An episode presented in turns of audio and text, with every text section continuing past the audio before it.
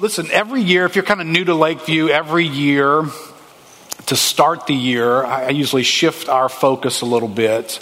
Um, and not to give a great deal of explanation for why I do that, it, except I have a conviction that there is a leadership that's given to the church. It's spelled out in Ephesians chapter four, that God had given to shape the church, to help the church think, to help the church to be what it's called to be. God gave apostles, prophets, evangelists, pastors, and teachers to the church.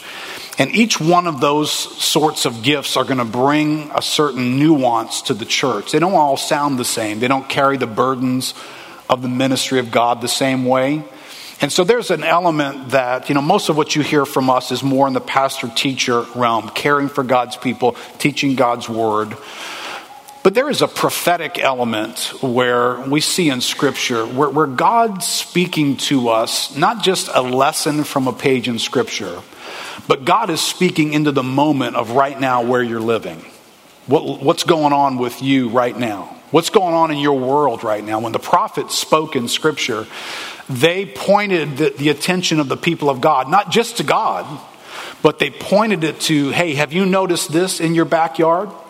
Do you see what's going on? Do you see how this is affecting you? Do you see how this is creeping into your own heart? That's what the prophets sounded like. And, and some people love the prophets. Some people avoid the prophets for the reasons of how they sound.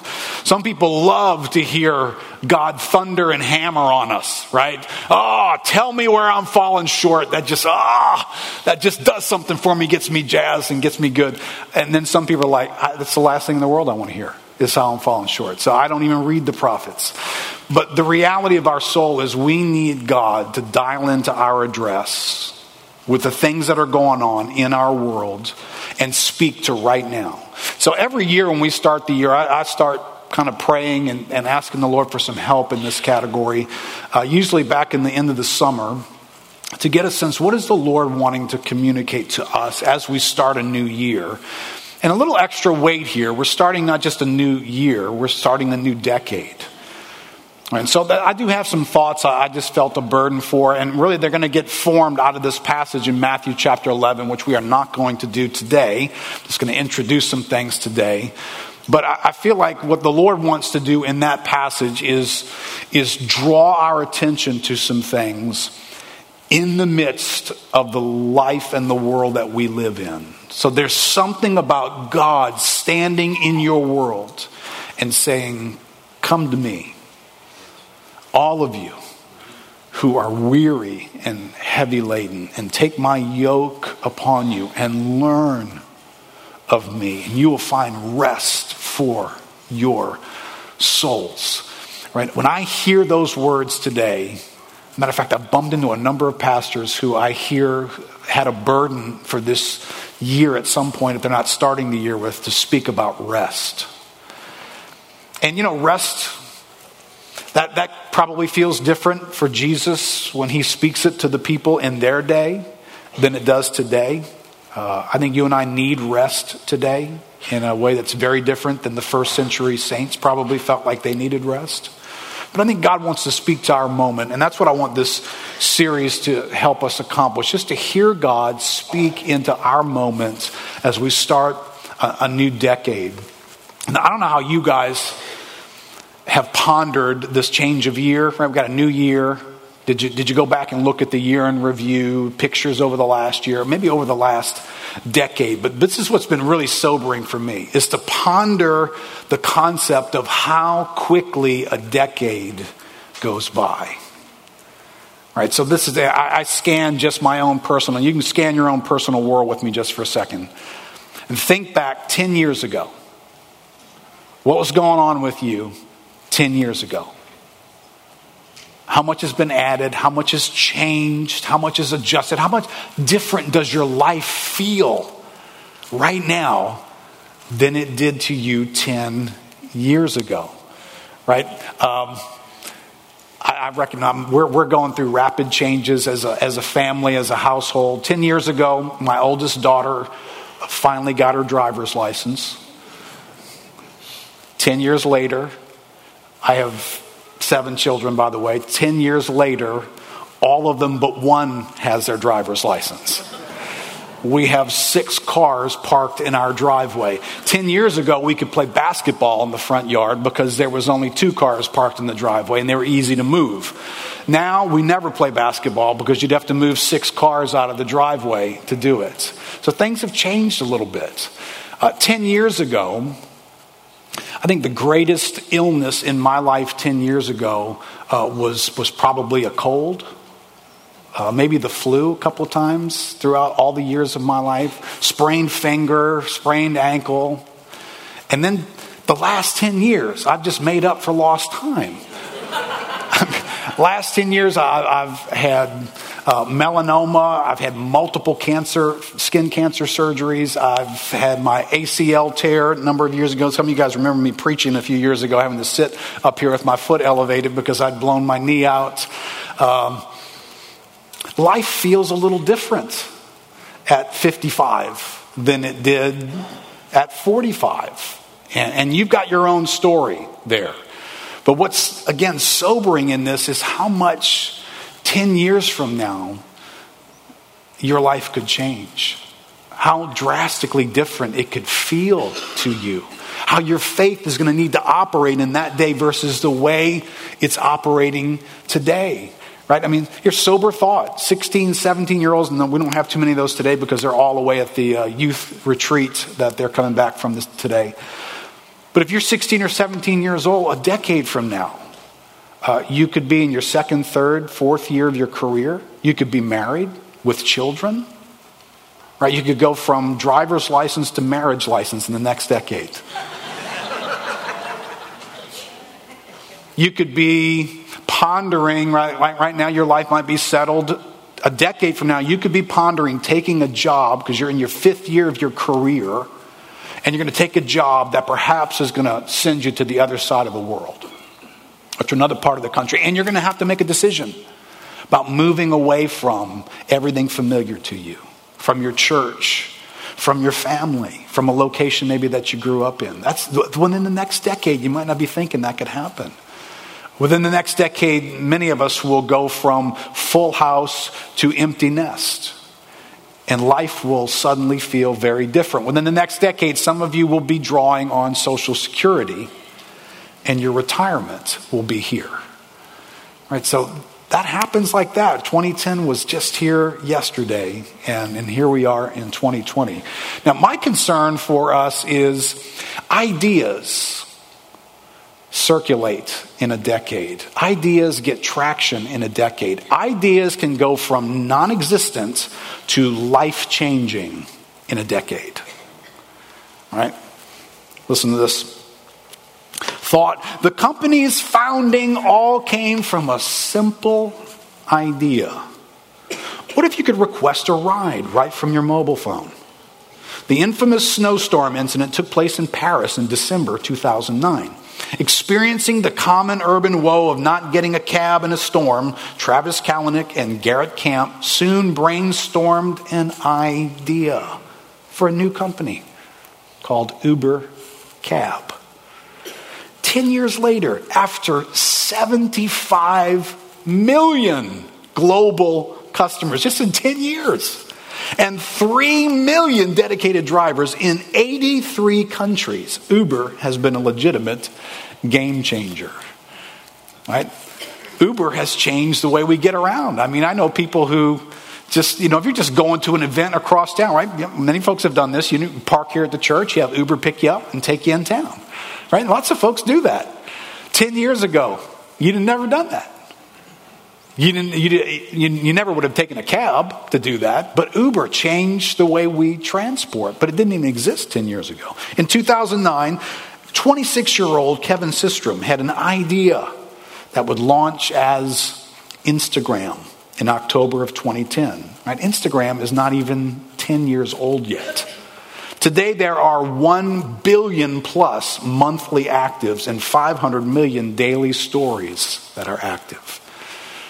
A decade ago, you didn't make any room in your day to thumb through Instagram, to catch up on The latest pictures, the latest images of people's lives, your children, your grandchildren, friends, whoever, that just didn't even exist. You didn't make space for that at all. But a decade later, that's a massive part of the way people do life, right? People can't seem to eat a meal or visit a location without memorializing it on Instagram for all to participate in.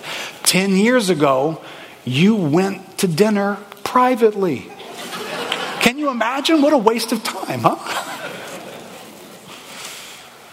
Harvard sophomore Mark Zuckerberg creates a website called FaceMash in his dorm room and shares the link around campus. And that was a little bit more than a decade ago, two thousand three, and then eventually Facebook is going to catch traction and become a massive part of the way in which you and I relate, connect with people and human beings. Right? An idea. Somebody just got an idea.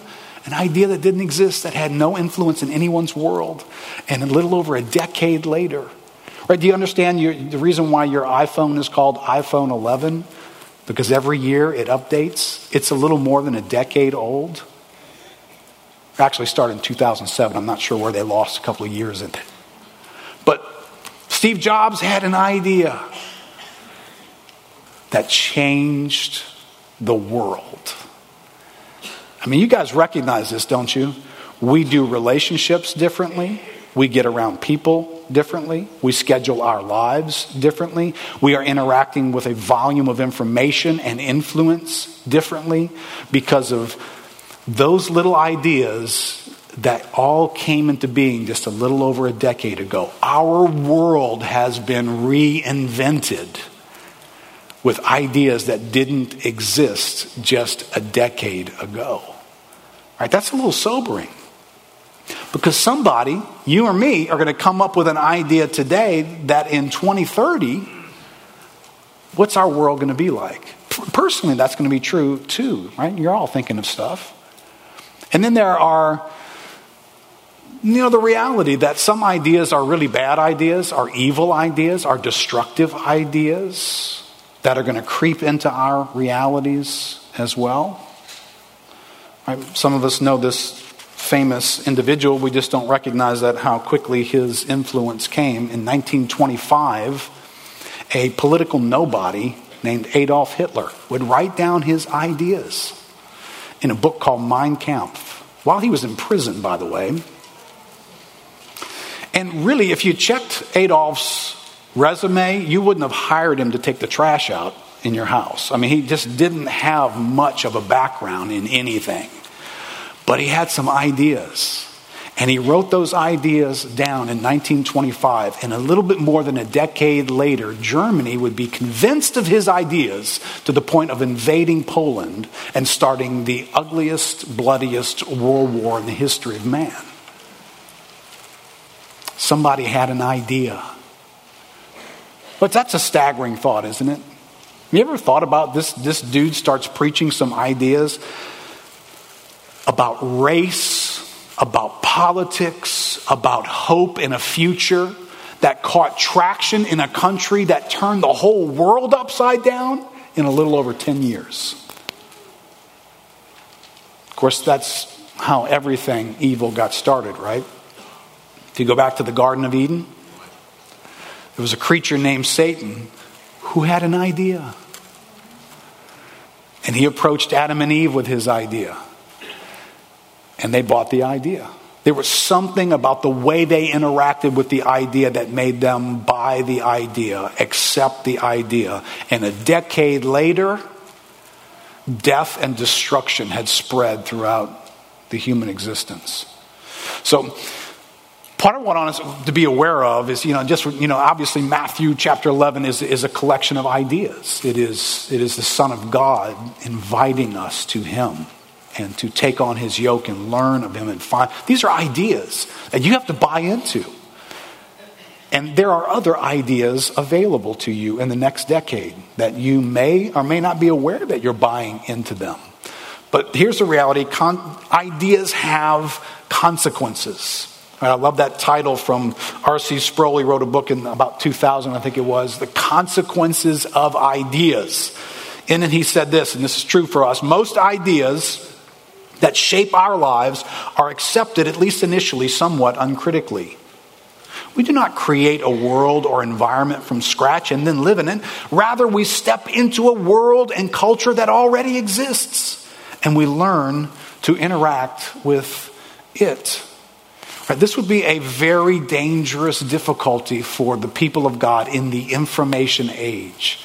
If we are merely a people who are accepting ideas without questioning them, without analyzing them, without pondering, should I let these ideas into my soul? Listen, ideas should not be treated like when you go to download an app and all that screen comes up that you just kind of s- scroll down to the bottom of it and you say, I accept, without having read any of it.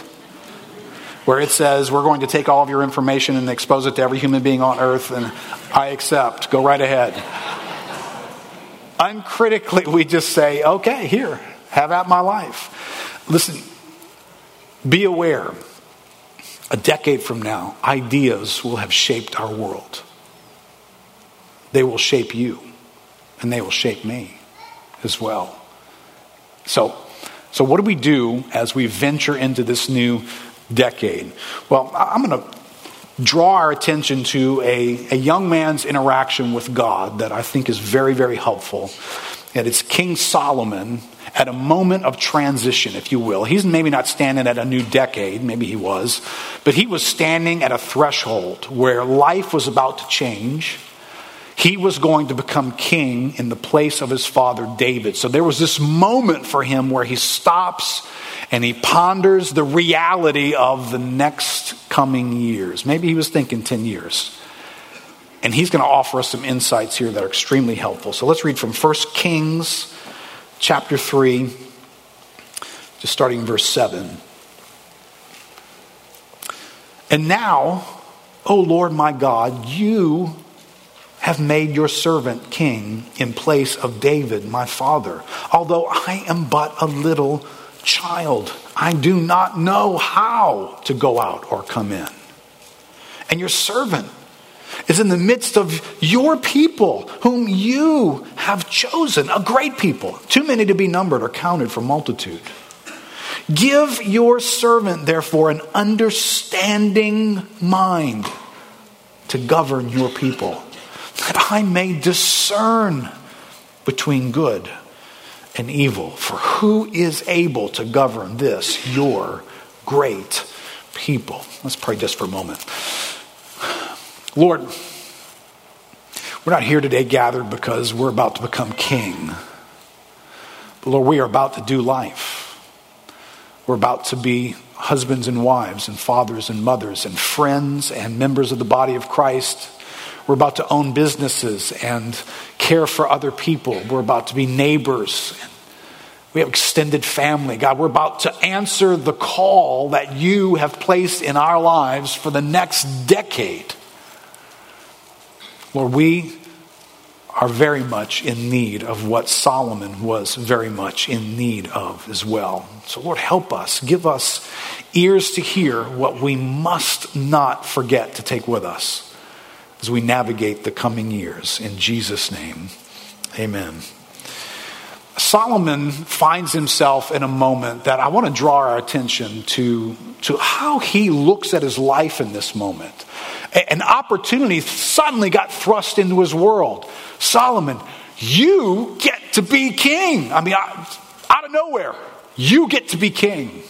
Right? I don't know how you interact with opportunities that come to you, but you, but you get an opportunity to live something in the next ten years. You get to be something. Where do you go with that? Do you just start making plans? You just start, oh, finally a dream come true. This is always what I've wanted to be. I've got plans. I already know how I would do this and do that and do this. This is not, however, how Solomon sounds. Matter of fact, he sounds intimidated. He sounds overwhelmed. Only after he takes a look at what it is that he's called to be involved with. Do you notice those words, you and your? There's about six of them in this short passage. You have done this, God. You have called me to serve your people whom you have chosen, right? This becomes enormous in his mind when he gets into his understanding that I am entering into something that is yours, that belongs to you, that, that you are in charge of, that you're writing the script for this. Right, there's a great little phrase about Solomon's father, David, in Acts chapter thirteen. It says that David served the purpose of God in his generation. That's what he did with his life. He served the purpose of God in his generation. Right now, I know that that can sound, I mean, hey, it's King David. He's a major feature in the in the Bible. But but do you think about your life that way at all? Right? I mean, you, you go to work, you, you earn a living, you show up in certain settings. Right? Could could you zoom in on your job, your family, your set of activities and say, you serve the purpose of God in your generation? That's what you were doing. That's a little sobering. That's big, isn't it? That makes it feel a little bit differently. That my role, whatever it is, whether it's to be a friend, to be a neighbor, to be a pastor, to be a husband, to be a father, whatever my role is, I am serving the purpose of God in my generation. That's what I'm doing. All right, and here's what's really, really, really critical. In, in a, a world that features the individual, the individual easily loses sight of the larger setting. Right, and I, and I, I, w- I will do this. I know some of you guys like when I do this. Some of you guys can't stand when I do it. But um, you, you need to be aware of the ideas that you're interacting with on a daily basis. The ideas that make you feel like, pay attention to your own story. Do your own thing. Empower your own agenda. You already have messages everywhere telling you to zero in on you get to be king of something. But you don't have a lot of voices out there saying, oh, and by the way, what you're really doing is serving the purpose of God in your generation. It doesn't put your calling into the context of another calling. Right? So everybody here's got a story, but, but what happens here is Solomon highlights the reality that his story is a story within a story. And that's true for you too. And that's true for me. I have a story. You have a story. You have things that you want to be about in life. But but our story is a story within a story. And quite honestly, you and I can never, ever really understand our own story until we place it in the story of God.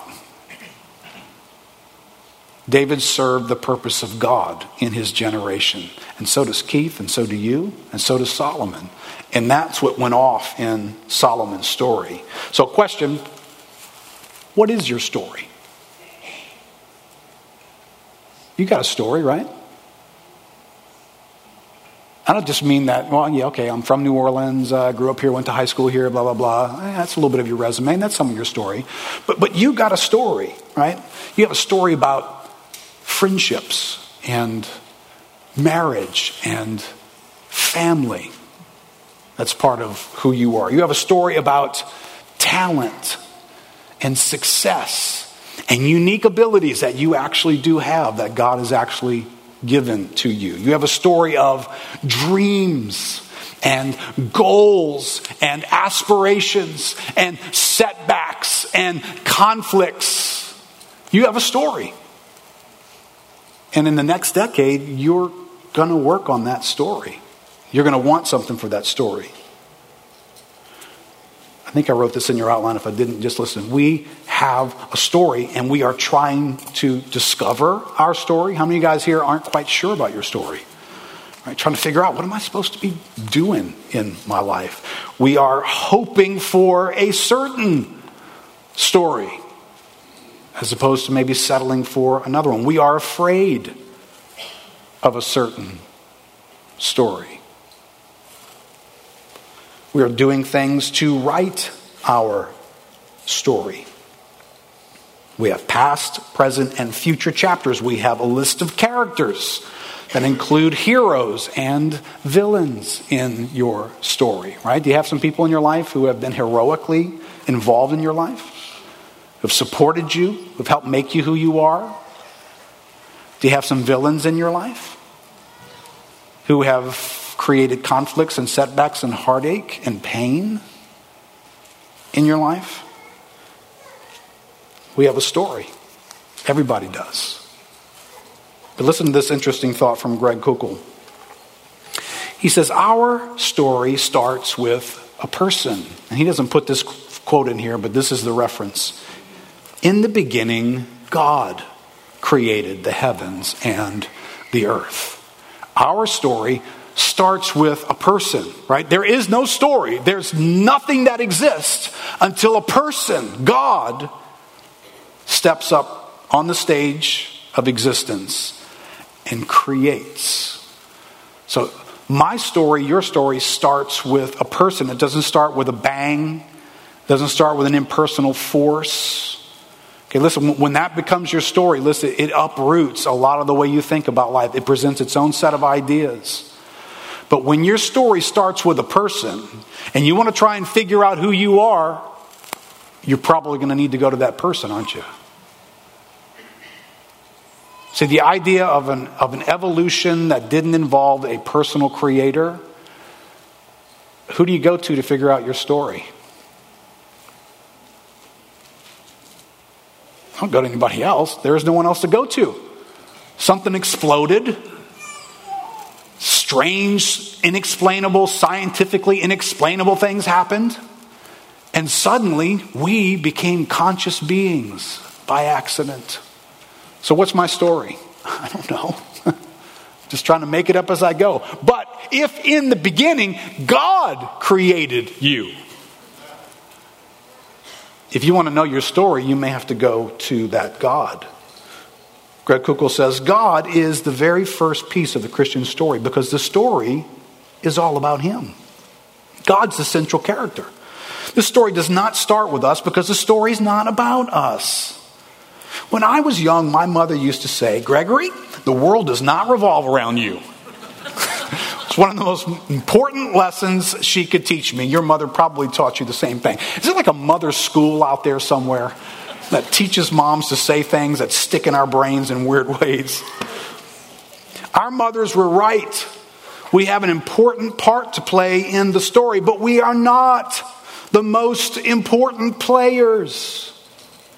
Many people are confused at this point when discouragement, disillusionment, or defeat creep into their lives. They're caught by surprise. They thought the story was about their happiness, their comfort, their personal prosperity. Then they wonder what went wrong when things go in another direction. How could God let this happen to me, they ask. They thought that God, with God in their lives, they would be the center of his attention and everything was going to be easier. Then they are caught off guard when things work out differently. That's what happens when we think the story is about us. Right, we've concluded a year, and maybe it's been a painful year for some. I know it has been a painful year for some. And you're trying to figure out how to interpret all that. Listen, if you have, those words are helpful words. If you've experienced discouragement and disillusionment and defeat has crept into how life feels for you, then you might want to go back up and check. Did you stop and ask, what's the purpose of God going on in my story right now? Or did I let my life become detached from the purpose of God and it just became about my story, and my story suddenly took a left and became painful and full of surprises, and I can't interpret them now because I've detached my life from the one who's writing the story? Do you understand? Everybody that we could identify in Scripture, it's like they take the stage for a brief moment in this grand play that God has authored. Right, so, you know, I love the moment in which Queen Esther is pondering whether or not she's going to put her life at risk, right? Maybe that's not going to ever happen to you, but, but in some ways you're taking risks, right? And the word that comes to her is, who knows if for not such a time as this you have come to the kingdom, Queen Esther. See, you take the stage at a certain moment. Isaiah took the stage at a certain moment. King David took the stage at a certain moment. Abraham took the stage at a certain moment. Moses takes the stage at a certain moment. But every one of them are just communicating into this arena the story of God. They've got unique stories. They've got unique pieces of their story. But ultimately, their story is serving the greater story. Do you know how chaotic it becomes when... I don't know, maybe you guys were in plays when you were in high school and everybody got a part, everybody studied their parts, and they got on the stage and, you know, they, they only came on at certain moments. You got a cue. This is when you come on, you say your line, and then you get off. You know what doesn't work in a play is when the characters fall in love with their own character and decide, I don't know if I like these lines. I don't know if my part is big enough. I don't think I want to get off the stage right now. Right? I mean, they, they come on, exit stage right. I'm not getting off the stage. They start making up new lines. Nobody else can follow. They don't know what's happening here. Listen, is that what we do with our lives? God has written this grand story, the purpose of God that transcends generations. And you and I take the stage for a moment in it. And we fall in love with our character. And we say, God, I refuse to get off the stage. Well, no, Keith, this is where the scene moves on to someone else. This is where it's about someone else. It's no longer about you. Oh, I don't I don't like it not being about me, though. I don't like how that feels. I don't I don't like that my life feels like it's losing purpose. And no, no, no, no. Your purpose is being fulfilled. It's right there. It's the exit door at this moment. That's your purpose. Get off the stage, Keith. You're done. That's that's what I'm letting you know. You're gonna you're gonna fulfill the purpose. But but see, that's the thing. You and I develop this sense, this human value that I'm only valuable when I'm on the stage. So how do I manipulate life and people and everything to keep me on the stage as long as possible in whatever stage I'm trying to find? And God says, well, no, no, you, you're here for my purpose. I, I wrote the play. It's time for you to get off the stage. Remember, John the Baptist had no problem with this. He watched Jesus take the stage. And he recognized, my time is done. I must decrease. He must increase. And off he went. Listen, you know, whether whether it is the stage of activity and relationships, responsibilities, position and title, or it's the stage inside this human vessel that which one day is God is going to say, Keith, time to exit that body. You're done. Here on earth. You'll now be part of glorifying me in heaven. But this is God's purpose in our lives. And the key is to figure out how our story fits into his story. God's doing stuff. You and I are doing things, but God's doing stuff, right? A couple of quick reminders here of that. Psalm seventy-five. Listen to what the psalmist Asaph brings to the table here. Verse two says, at God is saying this, at the set time that I appoint, I will judge with equity. When the earth totters and all its inhabitants, it is I who keep steady its pillars. Selah. I say to the boastful, do not boast. And to the wicked, do not lift up your horn. Do not lift up your horn on high or speak with haughty neck. For not from the east or from the west, not from the wilderness comes lifting up, but it is God who executes judgment, putting down one and lifting up another. See, this is, this is a story within a story. Right? And what's highlighted here is when the earth totters and its inhabitants, when, when your world gets rocked and you feel like it's off balance, Your story is within another story. And in that moment, God has appointed certain things in that moment. And he is holding the pillars steady.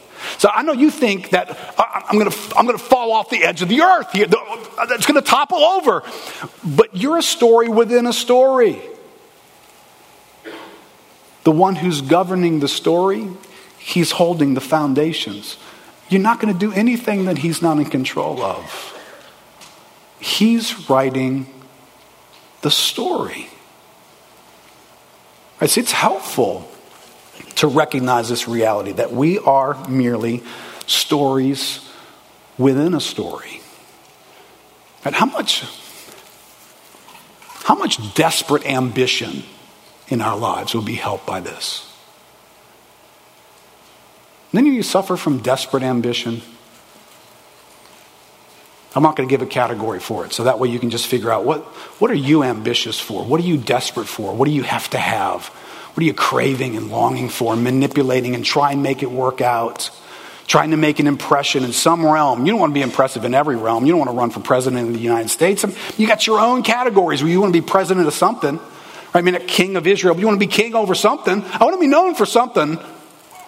And, and you struggle and strive and work really hard for that. And part of that blend is you begin to have an attitude about who you are, who you are among others. Maybe in your category you want to be king in, uh, you are king. You don't know anybody who's more impressive, more accomplished, more talented, more recognized than you are. Maybe you actually are something. And God stares at that and he goes, uh, don't boast about that. Don't lift up your horn. Don't stick your neck out. Don't cop an attitude. I wrote that part for you. There's not a whole lot that you can say, oh, look at me. I wrote that part for you. To take the stage for a season for my purposes. See, this, this cuts the legs out. When I understand that my story is within another story and he is the story writer, I, I don't have to force my way into anything. I just need to follow the story writer and trust him. Because whatever I'm trying to achieve or be or be impressive about, God has written a story that I'm going to only be as impressive as he's written the story for it to be impressive. And I'm only going to impress the people that are supposed to be impressed in that story. And you can stay up late at night, and you can struggle and strive, and you can rehearse every conversation you've ever had, and you can debate people and cut the legs out of somebody else. All you want, but you're doing exactly what this verse says don't do. It's God who is doing these things. It's God who executes judgment, putting down one and lifting up another. Now, maybe it's not ambition you have a problem with. Maybe it's fear in this category you have a problem with. Somebody is going to come into your life that's going to take it all away from you. I don't know who that could be. Maybe, maybe it's the wrong president who creates a tax law that's going to bankrupt you. Right? We got all kinds of people we're afraid of that could come into our world. Somebody that you're, some relative, some person of power and influence in your life that if they get that, I'm nothing. If they get my position, I'm nothing. They, if, if what they said about me gets around to other people and then fear comes into your life, did you read this verse? It is God who executes judgment, putting down one and lifting up another. You're going to go into a decade here, but I got to go into that decade armed with this awareness. I'm a story within a story. And, and I need to pay attention to the story writer and what exactly he's saying about life. The book of Acts, chapter seventeen, the apostle uh, Paul has a, has a conversation, if you will, with some religious folks in the city of Athens. And it's really interesting what he says here. I just want to pick up a couple of pieces of it. It says, so Paul, standing in the midst of the Areopagus, said, men of Athens, I perceive that in every way you are very religious. For as I passed along and observed the objects of your worship, I found also an altar with this inscription, to the unknown God. What therefore you worship as unknown, this I proclaim to you. I, th- that's just significant to me, right? To the unknown God. And then Paul actually says it with this phrase. Therefore, what you worship as unknown. What you worship as unknown. How do those words even go together? Well, I, I don't think it's worship in the truest sense of what the Bible's calling worship to look like, but these people had found a way to stick God in some kind of a category that had status, even though they didn't know anything about him. Clueless about who God is, but he's he's God. He's in the God category. He's special. He's the man upstairs. I always love that phrase, the man upstairs. You know, the Bible doesn't talk about God as the man upstairs. That'd be your landlord who lives upstairs. Different kind of Lord. Um, but but you know, here's here's a sad reality, and you're going into a new decade. You're going into a new year. God might have special status for you, but is he unknown to you? You may have grown up going to church. You may have been raised in a religious home. There might be a Bible in your house right now. There might be certain things you just wouldn't do because your grandmother would roll over in her grave, and that's morally connected to God and how she believed about God. So you might grant God some kind of special status. And when things get really, really bad, you call out to this God even. But you don't really know him. A decade has gone by. Do you, do you know this God any more intimately and affectionately and understand him any more now than you did ten years ago? Well, here's what Paul said about this God. He said, the God who made the world and everything in it, being Lord of heaven and earth, does not live in temples made by man, nor is he served by human hands as though he needed anything, since he himself gives to all mankind life and breath and everything. And he made from one man every nation of mankind to live on all the face of the earth, having determined allotted periods and the boundaries of their dwelling place, that they should seek God, perhaps feel their way toward him and find him, yet he's actually not far from each one of us. All right, look at those words just for a second and ponder the coming decade. And I think I wrote this in your outline. How much of my twenty twenty story is informed by these realities? God made mankind. He gives mankind life and breath and everything. He determined mankind's time periods and life's stage, if you will. For what purpose? That they should seek God and feel their way toward him and find him. Now make this personal. I need to make this personal. Everywhere you see your little paragraph there where it says mankind, put your name in there. God made Keith. He gives Keith life and breath and everything. He determined Keith's time periods and life's stage, that Keith should seek God and feel his way toward him and find him.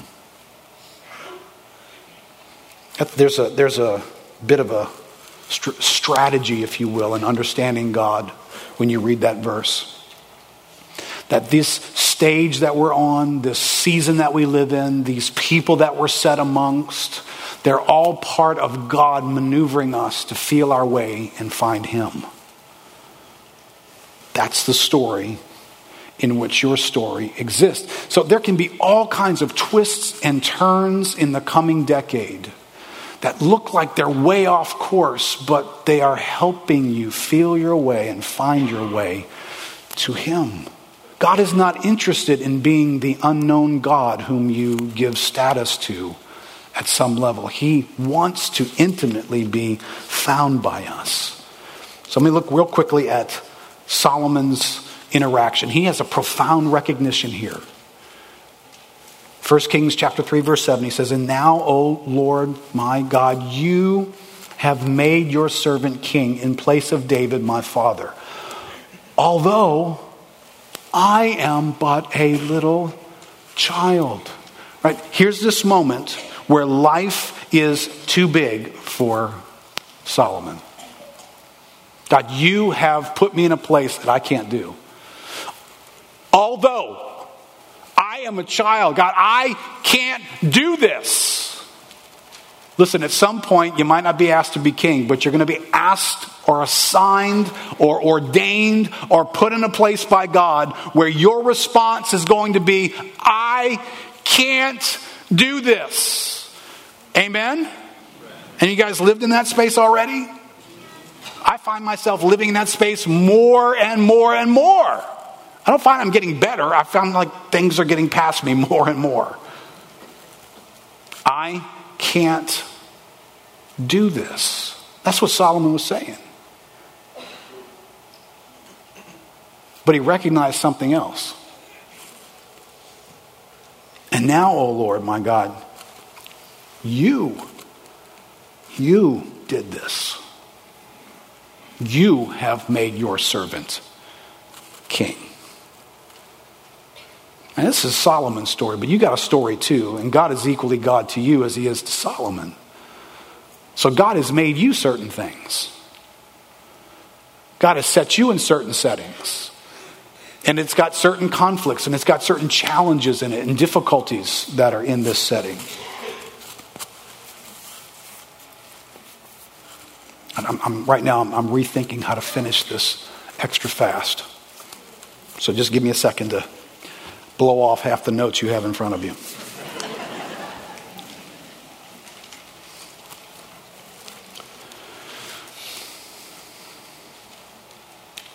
There's a moment for Solomon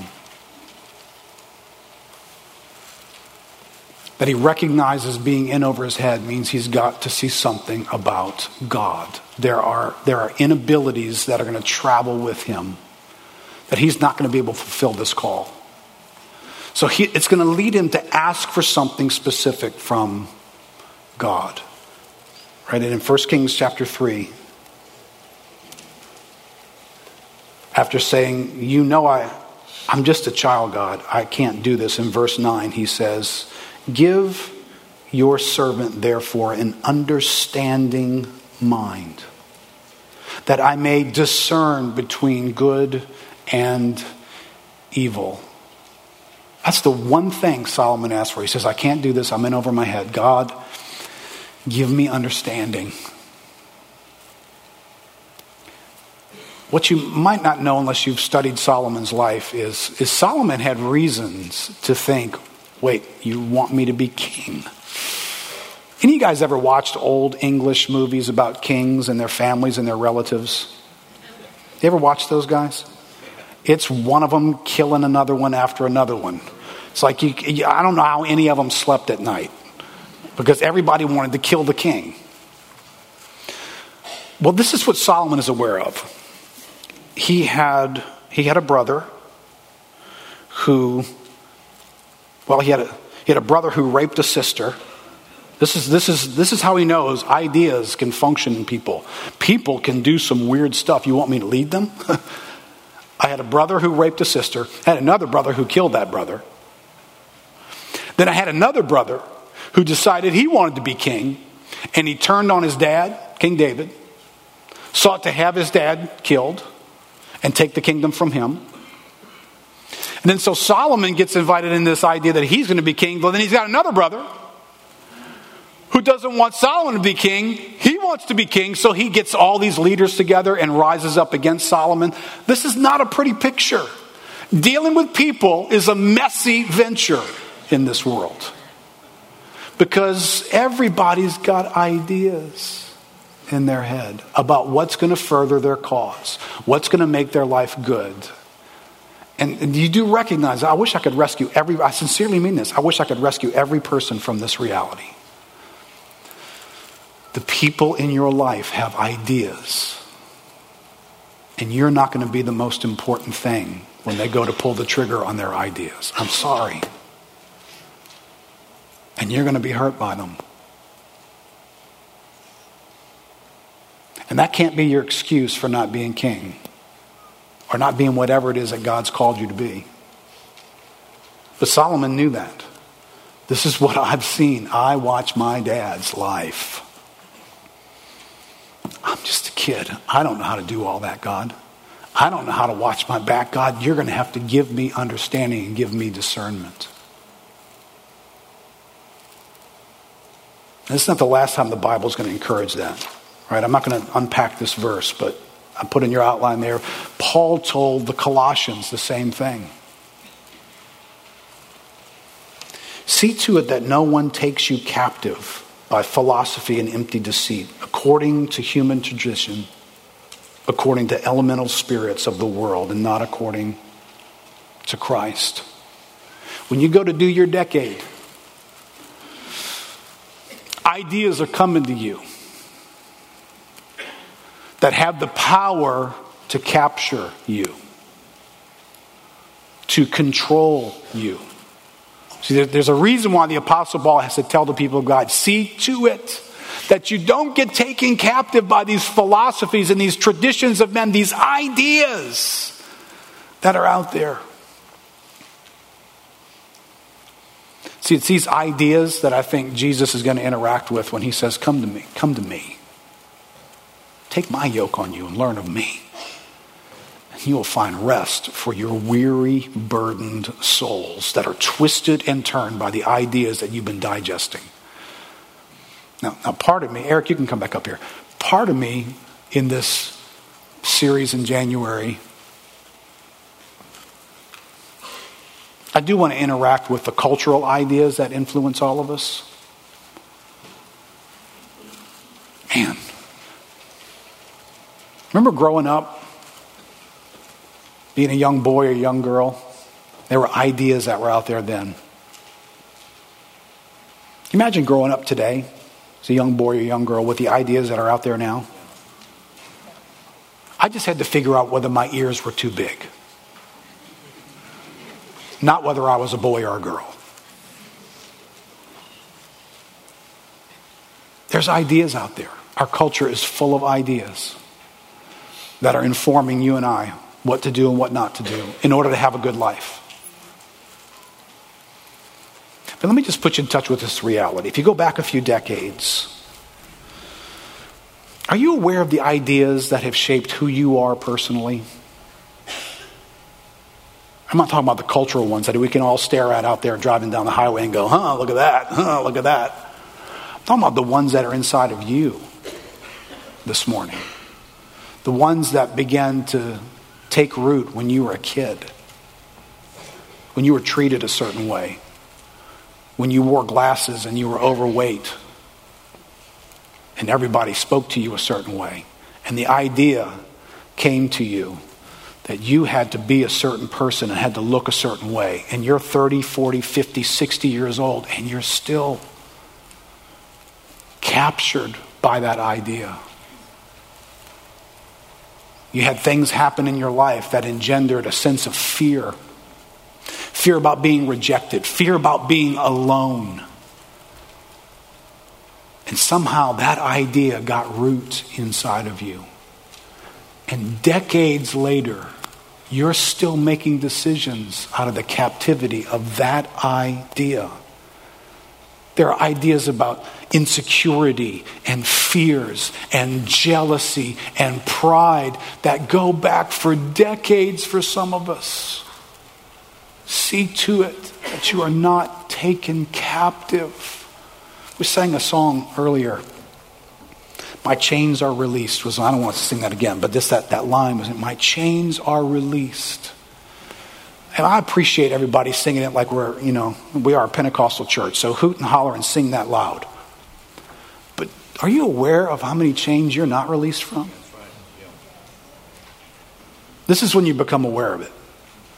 When your world falls apart, when the people in your life you get in conflict with them for the tenth time, When you come in for counseling and a counselor begins to highlight for you, this is why you do what you do.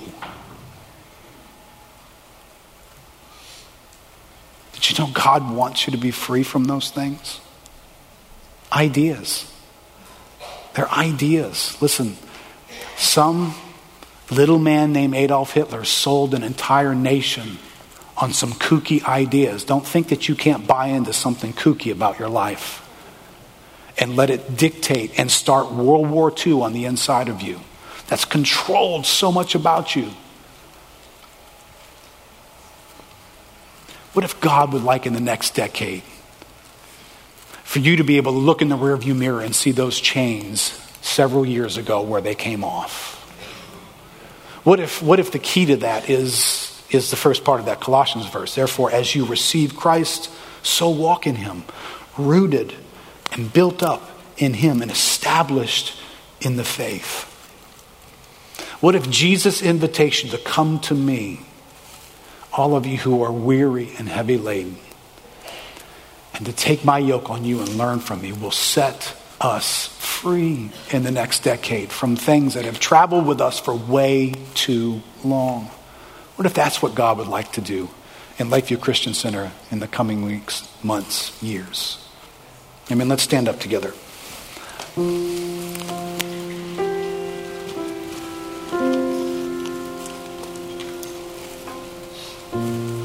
just want you to listen to this quote, and I'm going to pray for us. If we read about this God who is God, he's powerful. Don't lose sight of the fact that he is personal. Greg Koukl, in his book, The Story of Reality, said, so, according to the story, we belong to God because he made us. We don't own ourselves. But here I need to make a clarification. We belong to God, true enough, but not in the same way other things belong to him. We're not mere objects that are owned. We are human beings who are precious to God in the same way a child is precious to his parent. Yes, God is a great and powerful king, yet he is also a father. In this story, God made you to know him, to delight in him, to depend on him, to rest in his arms. Because you belong to God in this special way, you are not alone. There is a place for you, a safe place, a home, even if you haven't discovered that yet. No one is an orphan. We are his. And our hearts are restless until they find the rest in the home he provides. That is himself. In our story, God is not far off, but near to us. He's a refuge, a shield, a fortress, a present help in time of trouble. He is not just the grand and splendid object of our awe. He is also the tender subject of our love.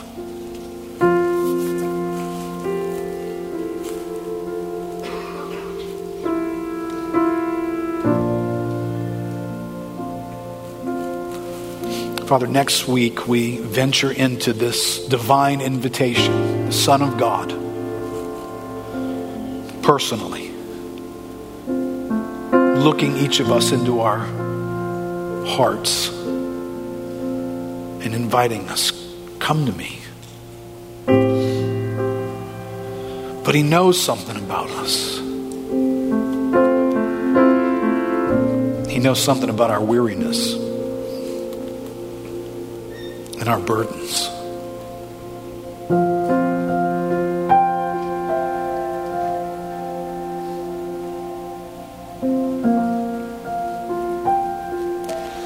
Lord, would you let that be real to each one of us this morning?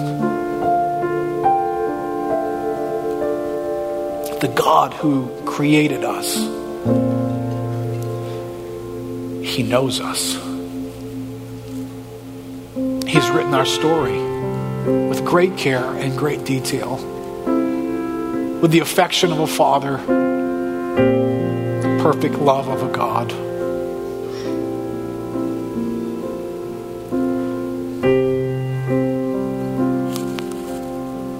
close out a year, we start a new decade, but we cannot lose sight. This God invites us. This God knows us.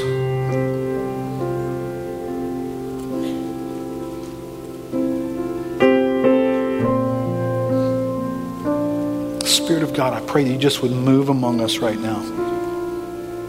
But bringing the reality of where we are, the reality to some of our lives who have been captured by ideas.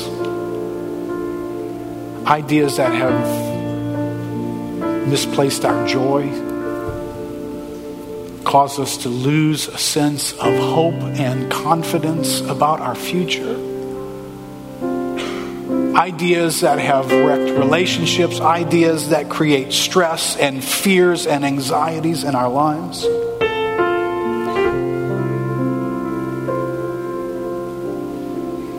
God, I thank you that you stare into those ideas and you invite us to come. Come learn of you.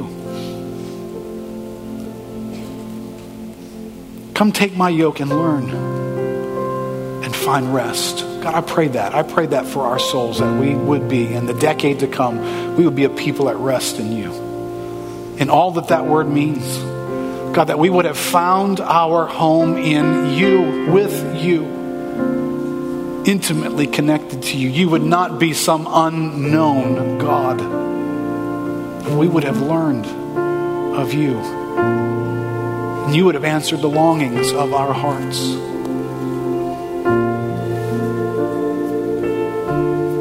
So Lord, in the coming days, the coming weeks as we study through this passage, would you help us to go free from ideas that needed to have been left a long time ago?